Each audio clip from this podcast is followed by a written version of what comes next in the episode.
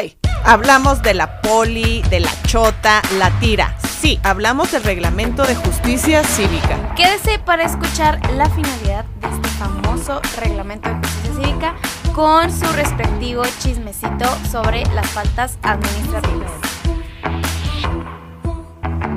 Bienvenidas, bienvenidos, bienvenides. Yo soy Pamela Pérez. Y yo soy Paulina Valles. Y hoy platicaremos de un tema que a todas las personas debe interesarnos muchísimo. Y es que a todo mundo podemos tener un contacto o algo que ver con esta área del gobierno, ¿verdad? Ojalá que no, Paulina. Y es con la policía municipal. Ya sea que usted cometa una falta administrativa, les hablen a la policía por una fiesta ruidosita o te toque una revisión de rutina. Sí, la verdad es que este tema lo teníamos pendiente de platicar y creo que es la primera vez que vamos a hablar de un tema ya di como directo con el área de seguridad pública y nos van a faltar muchos, pero empecemos por esto y entremos en materia. Para empezar, pues les vamos a brindar una serie de datos cocteleros, de esos que inician conversaciones, que arman el debate en la comida, que hace que las personas se salgan de los chats de WhatsApp. Y vamos a empezar a hablar de presupuesto, Pamela. Así es, pues como saben ya en el episodio pasado hablamos a grandes rasgos de cuál era el presupuesto de la Dirección de Seguridad Pública Municipal, que es la dirección que más presupuesto tiene en nuestra ciudad. Este presupuesto esto es de mil millones de pesos, o sea, un cuarto de nuestro presupuesto. El año pasado terminó gastando la dirección 888 millones, o sea, vemos un notorio aumento de 200 millones de pesos entre lo que se gastó y lo que se presupuesta para este año. Y van a pagar 781 millones en el capítulo 1000 y esto significa todos los pagos al personal, incluyendo que si el bono navideño, que, si, que si la nómina, que si el aguinaldo de las personas en este año. Y pues con esta lana se prevé emplear a 2.143 personas a través de esta dirección, también siendo la dirección pues que es más numerosa en nuestra ciudad. Sí, porque en el municipio hay cuatro mil y pico de personas empleadas, ¿no? Es decir, hay casi la mitad de personas empleadas en la Dirección de Seguridad Pública. Y quisimos también eh, platicar un poco sobre los sueldos. El tema de los sueldos de las policías es un gran tema porque se habla de que tengan sueldos dignos, que les alcancen, que les permitan realizar sus labores de una forma adecuada, ¿no? Que tengan una vida digna y también pues por todo aquello de evitar que el crimen organizado llegue a las corporaciones. Y ahí nos dimos un clavado en la Plataforma Nacional de Transparencia y la verdad es que amigas, amigos, ver cuánto gana una persona servidora pública es un rollazo de verdad, ¿eh? Entre que la compensación, que el sueldo, que el bono, Póngalo que todo directo. No, no, no. Y hay, y hay trampas, ¿no? Porque a veces encontramos que una persona gana cinco mil pesos de sueldo en dos quincenas de dos mil quinientos y tiene una compensación de ochenta mil pesos. Sí, no, no, no. Cuestiones así, ¿no? Pero eh, con la información que hay en la Plataforma Nacional de Transparencia de lo que se transparentó en 2021, el sueldo eh, mensual más bajo que aparecía para un policía, recordemos que en los policías hay rangos, diferentes grupos, que el grupo especial, que el grupo no sé cuál, que el subdirector no sé qué, pero el sueldo más bajo que encontramos en la plataforma fue por un total de 10.498.58 pesos netos. 10.500 pesos netos mensuales. Ay, qué feo pensar que por 10.500 pesos uno tiene que meter el pellejo. Totalmente. En las, bueno, pues sí, o sea, en las situaciones más peligrosas de nuestra ciudad, ¿no?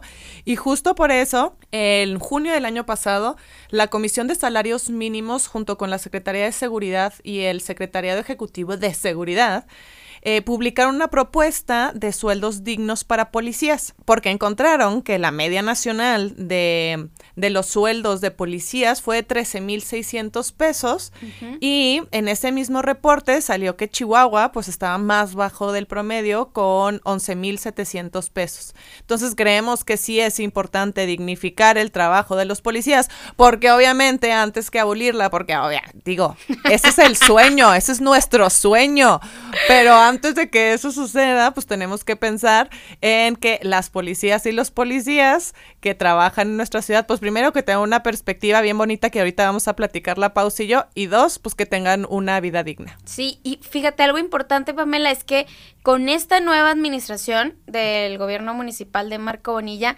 se cambió el nombre de lo que conocíamos como Academia de Policía, ¿no? Y ahora se llama el Instituto Superior de Seguridad Pública de Chihuahua. Y ahí pues entiendo que se incorporó el tema de que las personas que son policías puedan acceder a mejores servicios académicos, licenciaturas, etcétera.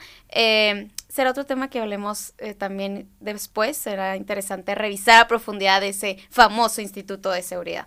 Ay, y otra cosa bien importante también, hace aproximadamente unos seis años, me imagino, o un poco más, también el empresariado a través del Fideicomiso para la Competitividad y Seguridad le metió un montón de lana a lo que conocemos como el CEDIPOL, ¿no? Claro. Al Centro de Desarrollo Integral para los Policías. Y la verdad es que si lo visitas es un lugar muy bonito. Como que, una casa club muy No, es un club muy... Club, ajá, sí, o sea, es un club que tiene su área para fiestas, que tiene su alberca, que tiene su cancha de, de fútbol eh, rápido. Y la verdad es que, pues, es una prestación bastante chida para las policías y los policías, pero pues también queda bien lejos ahí al norte de la ciudad y pues para las personas moverse está durísimo, ¿no? También que exista como esta, este interés de la sociedad civil en mejorar la calidad de vida para los policías es importante. Bien, y pues ya que hablamos un poco de los temas presupuestales, ¿no? Las personas que trabajan con el objetivo de brindarnos seguridad, vamos a hablar ya pues como sobre las reglas del juego.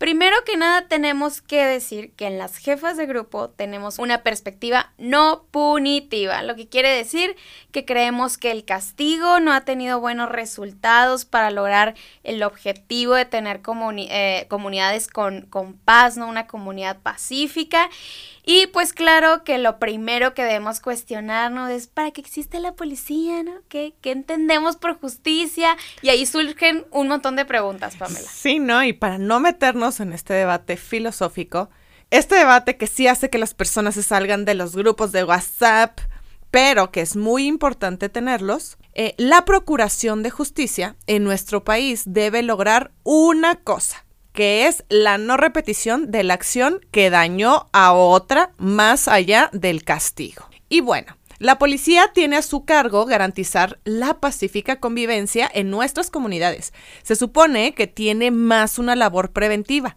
Deberían desescalar situaciones violencias, mejorar la convivencia entre personas, pero eso no sucede y por lo menos eso no nos hacen sentir. Otra cosa muy importante es que tenemos que separar las acciones que son consideradas como delito y las que son una falta administrativa. Y algo importante y que a veces escuchamos mucho, ¿no? Cuando la poli eh, atrapa, detiene en el momento de la comisión de un delito a una persona que en el mundo jurídico se le llama flagrancia, lo que debe de hacer es poner a disposición a esa persona del Ministerio Público, o sea, la Fiscalía General del Estado, de sus diferentes zonas, y ahí termina la, la labor de quienes son policías, ¿no? Hacen eh, sus reportes y ponen a disposición del Ministerio Público. Mientras que la policía, lo que sí eh, es su chamba, es realizar las detenciones si se dan en esas situaciones, pero sobre eh, faltas administrativas, pues ahí ya es cuando conlleva un proceso frente a la Dirección de Seguridad Pública eh, Municipal y vamos a hablar ahora de las diferencias que había con el viejo sistema en la, en la Dirección de Seguridad Pública y ahora lo que hay de nuevo con el famoso reglamento, el famoso sistema de justicia cívica. Y Esto, que ahora se llama justicia cívica, era lo que antes conocíamos como eh, que rompían o cometían una infracción en contra del bando de policía y buen gobierno, ¿no? Eh, y pues era entonces cuando se les llevaba con el juez calificador y se le imponía una sanción de acuerdo a la infracción que cometía la persona. Este juez calificador te podía poner unas de estas sanciones. Primero, una multa, ¿no? Luego, un arresto de hasta por 36 horas. Y el tercero, algo que se llamaba trabajo en favor de la comunidad. En el sistema anterior, el servicio comunitario solamente contemplaba, y así decía, ¿eh? la prestación de servicios personales no remunerados consistentes en la limpieza o mantenimiento de plazas, calles, avenidas, paseos, jardines, parques y en general todos aquellos bienes del dominio público del municipio o la asistencia por parte de la persona infractora a cursos de orientación sobre alcoholismo o drogadicción. O sea, o sea, de verdad es que tenían una visión súper punitiva. O sea, lo que te querían poner a hacer es estar bajo el sol limpiando o que fueras a un grupo porque eras un alcohólico o un drogadicto. Y pues esto, nuestra visión, no repara ni restaura nada del daño o de cómo se este, dañó a la comunidad. Claro, y ahí está, es muy visible esta posición de que las personas que tienen un problema con la ley es porque consumen drogas, porque consumen alcohol. Y eso pues no es una regla general, ¿no? Entonces también hay una estigmatización a quienes llegan a tener un conflicto frente a la ley, ¿no? Y ese trabajo en favor de la comunidad es el uno de los puntos más importantes que se transformó en el nuevo sistema de justicia cívica. Ahora ese tema del trabajo en favor de la comunidad ya no es eso del trabajo de limpiar calles, barrer gratis, no sé qué, eh, y se transformó en medidas eh, para mejorar la convivencia cotidiana, ¿no? Como en un término general. Y lo que se busca es atender las causas de las personas, ¿no? Eh, que, que las llevaron a estar en un contacto con el, con el sistema de justicia cívica, ¿no? Que les llevaron a cometer una falta administrativa y estas medidas pueden ser de contenido terapéutico o no terapéutico. Eh, el cumplimiento de, esta medida se hace en lugar de pagar una multa o que eh, tengas el arresto. Y esto se materializa ah, de la siguiente forma. De la Dirección de Seguridad Pública hacen canalizaciones de las personas que llegan a cometer una infracción a programas de organizaciones de la sociedad civil en los que les ofrecen procesos terapéuticos, diferentes servicios, actividades socioeducativas y otras cosas. Claro, porque esto es pues, lo principal para tener una comunidad en paz, ¿no? Em, porque lo que queremos al final, y como dijimos hace rato, es buscar la reparación y la no repetición a través de una forma alternativa del castigo, ¿no? Claro. Lo que queremos es que las personas respetemos las reglas de sana convivencia porque realmente creemos en estas reglas de sana convivencia eh, y no porque nos van a castigar, ¿no? Entonces, con esto se buscó pasar de que la Dirección de Seguridad Pública fuera una oficina de recaudación, porque eso es lo que era, eh, a través de multas, a que trabajara de verdad por la prevención y pues atienda a las personas con enfoque de derechos humanos. Y pues el castigo de andar recogiendo camellones o limpiando camellones en el sol no funciona si queremos resolver las cosas realmente. Claro. Y a lo mejor hasta aquí usted ya se está preguntando, bueno, ¿y esto sí se cumple? Esto que nos están diciendo de las medidas terapéuticas y no sé qué. Bueno, pues antes de hacer una retroalimentación de algunas cosas, vamos a platicar un poco más a detalle de este sistema de justicia cívica.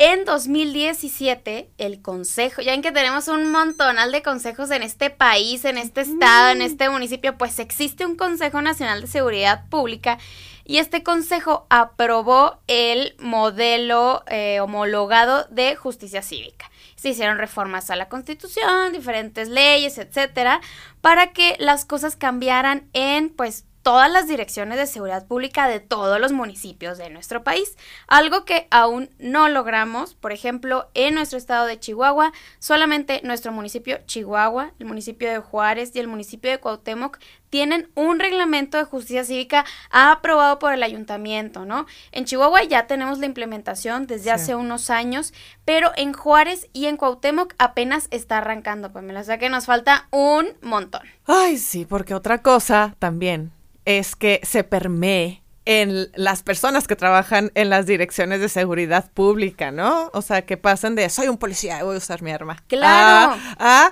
oigan, estoy aquí para hacer cumplir el reglamento es muy importante. de justicia cívica. Y bueno, ¿qué compone el sistema y qué es lo que tenemos que eh, exigir de las personas que trabajan en la Dirección de Seguridad Pública? Es que cumplan estos tres objetivos. La primera es atender y pues finalmente manejar las faltas administrativas que se cometen en, en nuestra ciudad. El segundo es los conflictos vecinales porque hay un montón, Paulina, un montón. Y, y tercero, fortalecer la cultura de legalidad en la comunidad.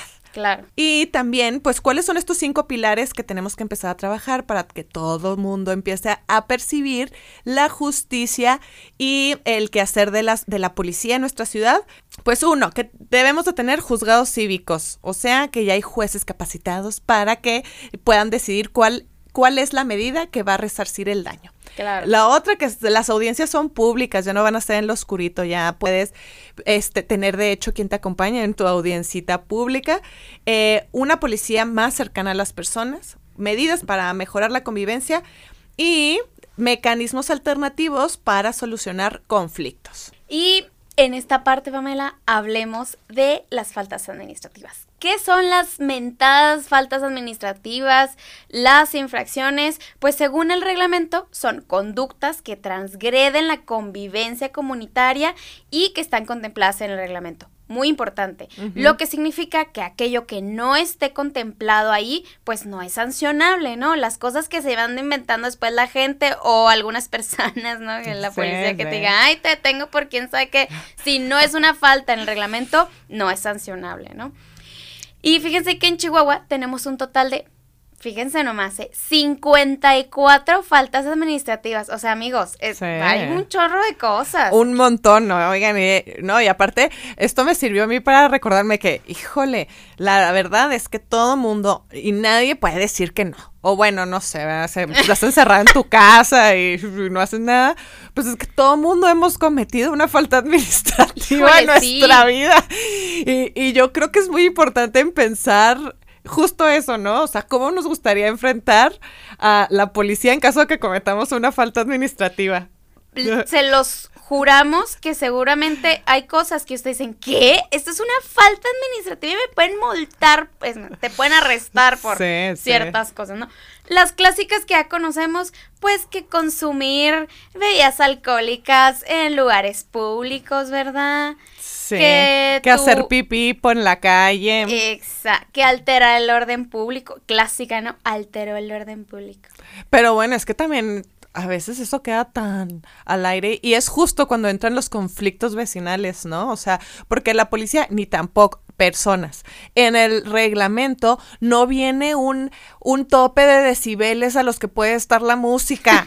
No dice. Entonces, obviamente a lo mejor para ti tu vecino está alterando la sana convivencia en, en, en la comunidad, pero pues la policía tampoco puede hacer mucho. Personas. Claro. Pónganse de acuerdo con sus vecinas, con sus vecinos. Fíjense esta, ofrecer o propiciar la reventa de boletos de espectáculos, de espectáculos públicos. Toma la barbón, te aseguro que esa ni sabían que era una falta administrativa, ¿eh? Así que no se vayan por ahí a revender a la Claro. calle el, el boleto de Bad Bunny.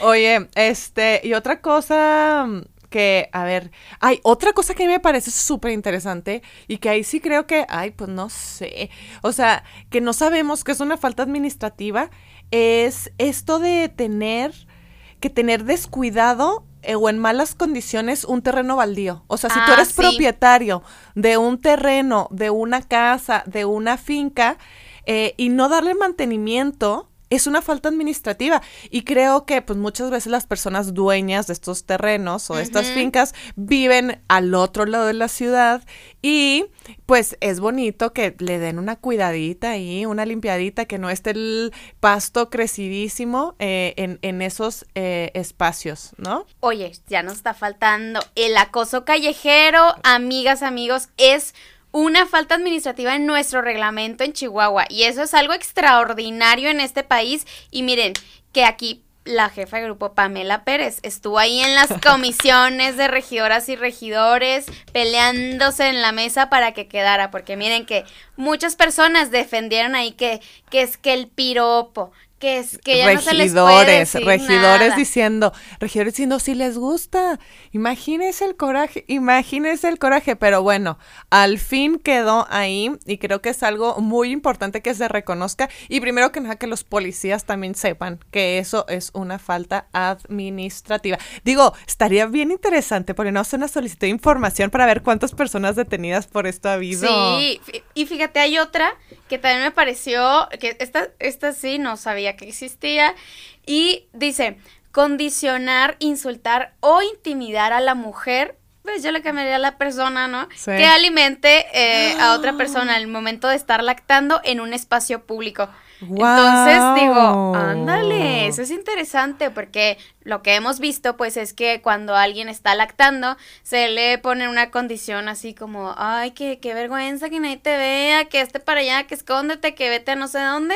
Y eso está interesante. Oye, abogada, en el live deberíamos de platicar acerca de esto, del protocolo de, de detención de una persona. O sea, ¿qué es lo que debería suceder? Ajá, porque para si eres mayor de edad, si eres mujer, si eres si eres niño, niño, adolescente. O sea, yo creo que estar bien padre, porque hay otra cosa, porque por ahí andan diciendo las personas de que no te pueden bajar de tu carro. Si anda, porque, oigan, también si te descubren que andas manejando, aunque no sea realidad, pero si andas haciendo un desmadre, la que también te pueden detener. Y la otra de que si te descubren. Alterar el orden público, amigas. Y si también te descubren haciendo actos sexuales en un carro. Actos sexuales en un carro. Esa es una falta Esa es una falta administrativa. Entonces, pues, para saber cómo tiene que proceder la policía. Sí, ¿eh? sí, ¿Eh? Oigan, una falta administrativa que es acá en Chihuahua un tema muy cañón y que se habló o sea, desde el Congreso hace muchos años, desde los 2000, el tema de los narcocorridos. Déjenme les cuento que en el municipio de Chihuahua, quien arme un espectáculo eh, en el que se... Miren, déjenme, no les voy a no les voy a contar, miren, aquí está. Interpretar o reproducir contenidos musicales, videos, imágenes o cualquier otro similar que hagan apología del delito o de autores de hechos ilícitos en los espectáculos públicos, artísticos o de variedad, así como de viejitos, ¿no? De, variedad, de variedad. En los cuales se requiera permiso de la autoridad municipal para su realización. Esa es una falta administrativa y déjenme les digo la multa, ¿eh? La multa con esta eh, infracción puede ir hasta las 12 mil UMAS, que es como un millón y medio de pesos. Y en el caso de que sea alguien que haya cometido esta falta dentro de los cinco años anteriores, la multa se puede ir hasta el doble, hasta 3 millones de pesos. Ay, Paulina, es que esto es un tema también súper controversial, ¿no? Claro. O sea, es un tema súper controversial porque, digo, de una forma, esta, este tema de la apología del delito, pues ya sé que todos aquí crecimos aquí en la violencia horrible de, de, Chihuahua, pero también se puede convertir en un tema súper clasista, súper discriminatorio de que no, pues no puedes escuchar esa musiquita, ¿no? Entonces, creo que también ese es otro tema aparte, pero ahí está la falta administrativa. Sí. Oye, hablando de discriminación, aquí también dice que se supone que es una falta administrativa que le nieguen el acceso a una persona a un establecimiento de acceso público eh, por motivos de su sexo, género, edad, mm. color, orientación sexual. Imagínate eso. Sí, no, imagínate Imagínate, digo, yo creo que muchas personas no sabemos que es una falta administrativa, pero pues ahí se, también los abogadas y abogados entrarían en esta discusión eterna de, pero yo me reservo ¿Cómo se llama? me reservo el derecho de admisión. Espantoso. Pero fíjense la importancia de conocer este reglamentito mínimo en las faltas administrativas, porque miren, Así ya te lo traes, así que, hey, esta es una falta administrativa o esto no es una falta administrativa, Claro, ¿no? claro. Y una que también se agregó cuando empezó el tema de la pandemia fue el realizar eventos, fiestecitas, reuniones, ¿no? Que generaran conglomeración cuando existieran medidas con las Sí. autoridades de salud que prohibieran esto. Y es la última que se agregó al reglamento y dice que eh, está prohibido, ¿no? Realizar o llevar a cabo fiestas o reuniones que generen conglomeración de personas que contravengan recomendaciones y medidas implementadas por las diferentes autoridades, bla, bla, bla. eh, eh, ya sea en una declaratoria de emergencia, de contingencia, de, por el, eh, declarada por el Consejo de Salubridad, etcétera. Y esa pues se agregó eh, con, con la pandemia ahora y ustedes se acordarán que al principio era una perseguidera de Ay, quien armaba la fiesta y todo eso. Las células COVID que llegaba, a mí sí me tocó que llegara una célula COVID una vez. Pero llegaba hasta la pinche Guardia Nacional. Ay, perdón, nunca usamos malas palabras.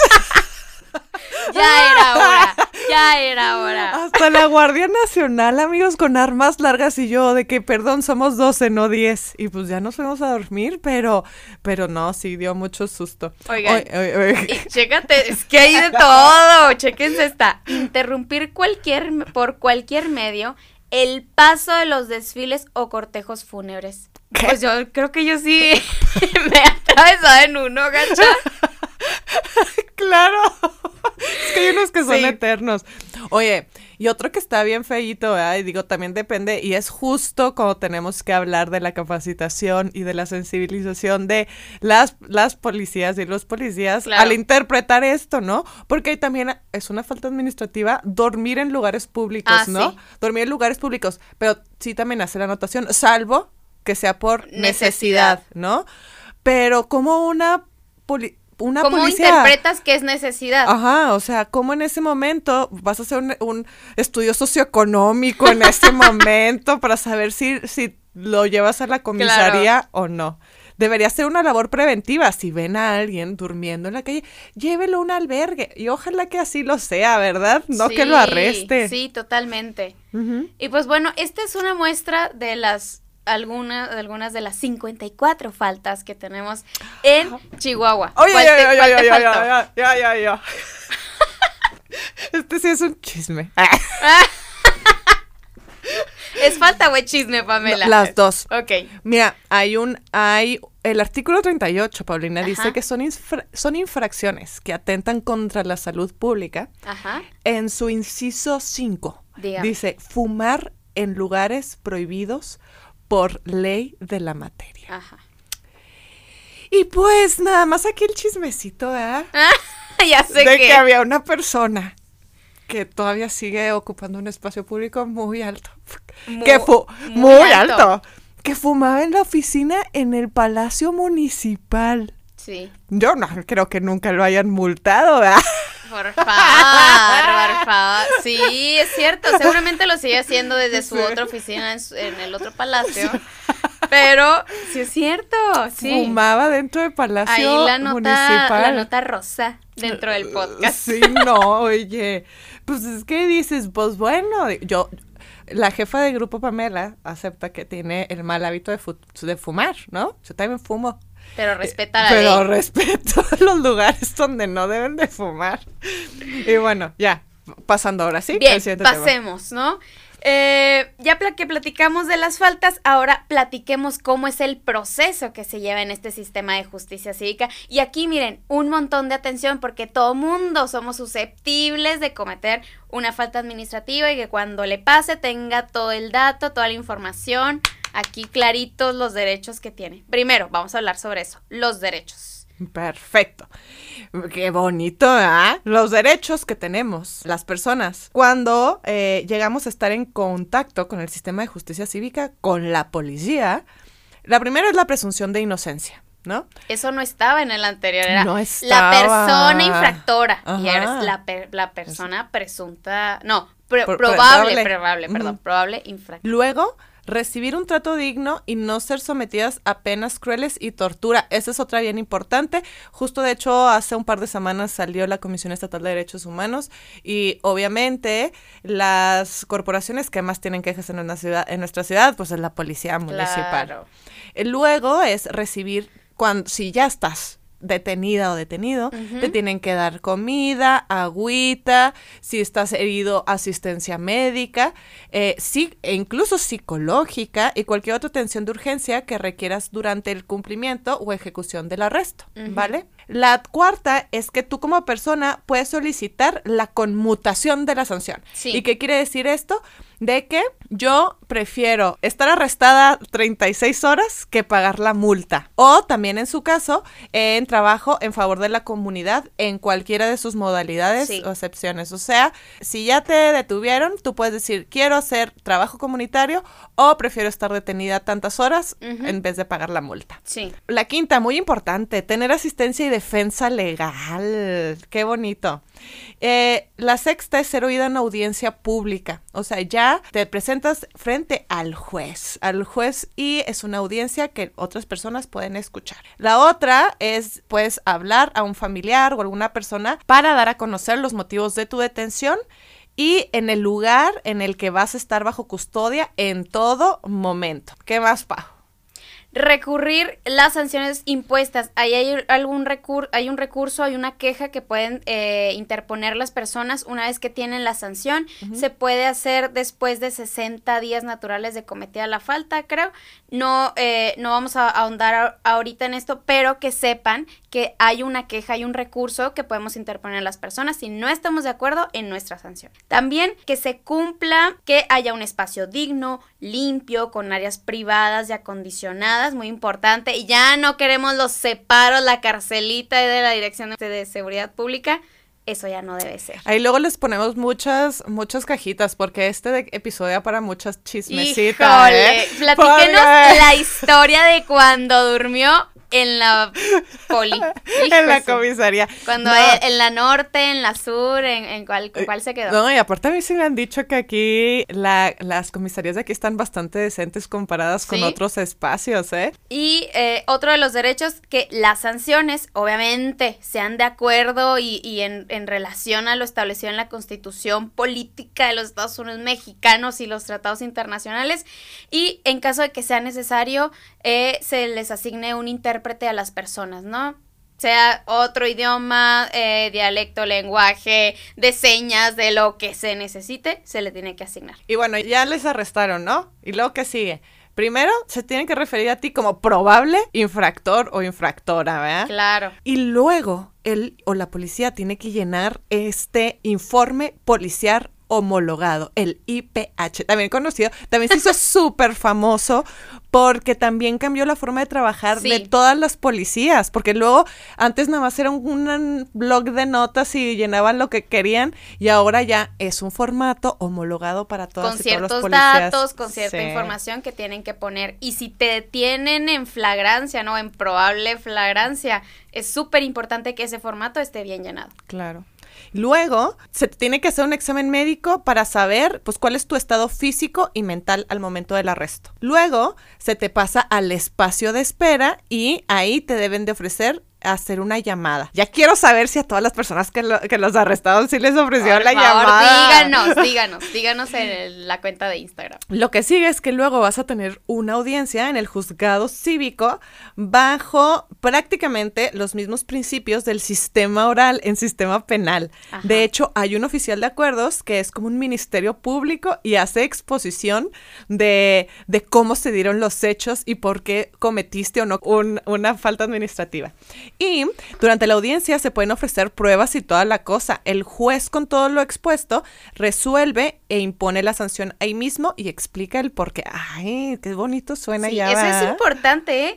El está explícito en el reglamento que tiene que explicar por qué esa sanción, ¿no? Su fundamentación y motivación de viva voz. Yo quiero preguntarles a las personas si les explicaron por qué y todo. Y bueno, todo esto, el sistema de, justicia cívica, la verdad es que eh, propone y en letra es algo pues súper chido, ¿no? Porque cambió ese esquema tan castigador que se estaba llevando en la policía municipal, ese sistema sin perspectiva de derechos humanos que estaba antes. Y otras dos cosas importantes que ya nos comentaba Pamela al principio, el, este sistema de justicia cívica no solamente atiende y resuelve las faltas administrativas, sino que también hay mecanismos alternativos de solución de conflictos. La Dirección de Seguridad Pública, para que usted lo sepa, ofrece procesos restaurativos, mediación, conciliación, negociación para solucionar conflictos vecinales, comunitarios y el final, la finalidad pues es prevenir que esas conductas puedan escalar a la comisión de delito, ¿no? A lo mejor tienes una diferencia ahí con tu vecina vecino y pues no vayamos a llegar a lesiones, por ejemplo, ¿no? Y eso es un servicio gratuito al que se puede acceder en la Dirección de Seguridad Pública. Y el último, fomentar la cultura de la legalidad. Ay, qué hermoso. Qué bonito. Con la finalidad de promover pues la convivencia social pacífica, prevenir conductas antisociales y todo esto. Y pues se supone que la Dirección de Seguridad Pública debe estar promoviendo todo este tema en las comunidades del municipio. Y pues todo muy bonito y todo, ¿eh? ¿eh? pero, ¿qué onda? ¿Se cumple o no se cumple? Pues miren, el sistema es súper nuevo y nuestro municipio es el ejemplo de implementación en, en el país. Hay muchos de sí. están. Antes existía Morelia, creo, ¿no? Sí, Morelia, es como ejemplo. Escobedo, y luego creo que le siguió Chihuahua en estos modelos de justicia cívica en el cambio del reglamento. Y pues aún faltan muchísimas cosas de convertir de letra a realidad, ¿no? ¿Y qué es lo que está pasando? Pues de que a pesar de que existe esta posibilidad de canalizar a las personas a programas para el cumplimiento de medidas de trabajo a favor de la comunidad, quienes operan el sistema no priorizan esta medida y Paulina aquí nos puede contar un montón porque a eso se dedica en este momento. Claro, ahí lo que mencionabas ahorita de los procesos de sensibilización de quienes operan el sistema es muy importante, porque si tú tienes un conflicto con el reglamento de justicia cívica y te dicen, ¿qué quiere? ¿Pagar esta multa o ir a un montón de sesiones de terapia, de un programa, de una organización? Pues no manches, vas a querer pagar tu multa, ¿no? Pero la verdad es que con el sistema debemos de priorizar resolver las cosas pues desde raíz, ¿no? Atender esas cosas que traemos las personas, que andamos cometiendo actitudes, eh, bueno, actitudes, acciones medio asociales y violentas, ¿no? Claro, y que los jueces cívicos también sean proporcionales con las sanciones, ¿no? Totalmente. Porque también hay veces que quieren imponer medidas como si hubieran cometido un delito, así de que un delito a las personas y pues no, tampoco es la finalidad, ¿no? O sea, no queremos que se vuelva un castigo de nuevo. Y otra crítica, una crítica muy importante, es que no tenemos transparencia sobre los datos de incidencia y reincidencia en faltas administrativas, ni en qué lugares se realizan más estas faltas. Esto lo necesitamos saber las personas, sobre todo aquellas que trabajan en sus comunidades en temas de prevención de la violencia. Y algo más, pues a las jefas nos parece súper bonito que en Chihuahua contemos con este sistema de justicia cívica, pero nos parecería aún más bonito que el trabajo con la comunidad sea una realidad. Si recuerdan en el episodio pasado que hablamos del Plan Municipal de Desarrollo, pues ahí mencionábamos que todas las actividades componentes de, en materia de, de seguridad de prevención solamente venían una, dos eh, respecto a prevención de la violencia en conjunto con la comunidad. Y pues esto es lo que queremos ver más, ¿no? La prevención de la violencia, la atención de los problemas que tenemos en, en, este tema en nuestro municipio, no, va, no se van a resolver ni se va a dar esta prevención a partir de que toda la corporación de policía salga a las calles súper armada, imponiendo una autoridad y generando miedo en la comunidad, sino que puedan tener una relación real de confianza con las personas y a partir de eso pues todos y todas nos cuidamos juntos como una comunidad muy bonita, Pamela. Claro, pues imagínense a esas más de dos mil personas que trabajan en la Dirección de Seguridad Pública Municipal resolviendo problemas comunitarios, ¿no? Claro. Y deberíamos de sentirnos con la confianza justo, de acercarnos a ellos si se nos poncha una llanta, de sentir que, que nos podemos acercar si tenemos una bronca con el vecino y que nos van a ayudar a mediarlo y no que va a escalar y que nos y que nos dé que miedo, evitas ¿no? que Ajá. llegue Sí. la policía, No, por qué ejemplo. susto, ajá, qué susto. Pero bueno, este fue el episodio acerca de la policía y del reglamento de justicia cívica. En el live vamos a estar platicando más de los protocolos de actuación al momento de la detención, que eso es algo también muy importante y, y que debemos de, de exigir al momento que nos detengan si estamos en contacto con la policía. Cuando estén escuchando este episodio, esperemos sea antes del live, entonces la siguiente semana, el miércoles, ahí vamos a estar transmitiendo desde la cuenta de Instagram y también creamos un canal en Telegram en el que vamos a poder compartirles los documentos que revisamos para hacer los episodios aquí, Sí. que le pasamos el reglamento de justicia cívica, que el protocolo, que esto, que el otro, ahí lo va a tener en el canal de Telegram, síganos, suscríbanse al canal, ahí lo vamos a pinear en nuestra cuenta de Instagram. Muchas gracias por escucharnos y les queremos mucho. Bye.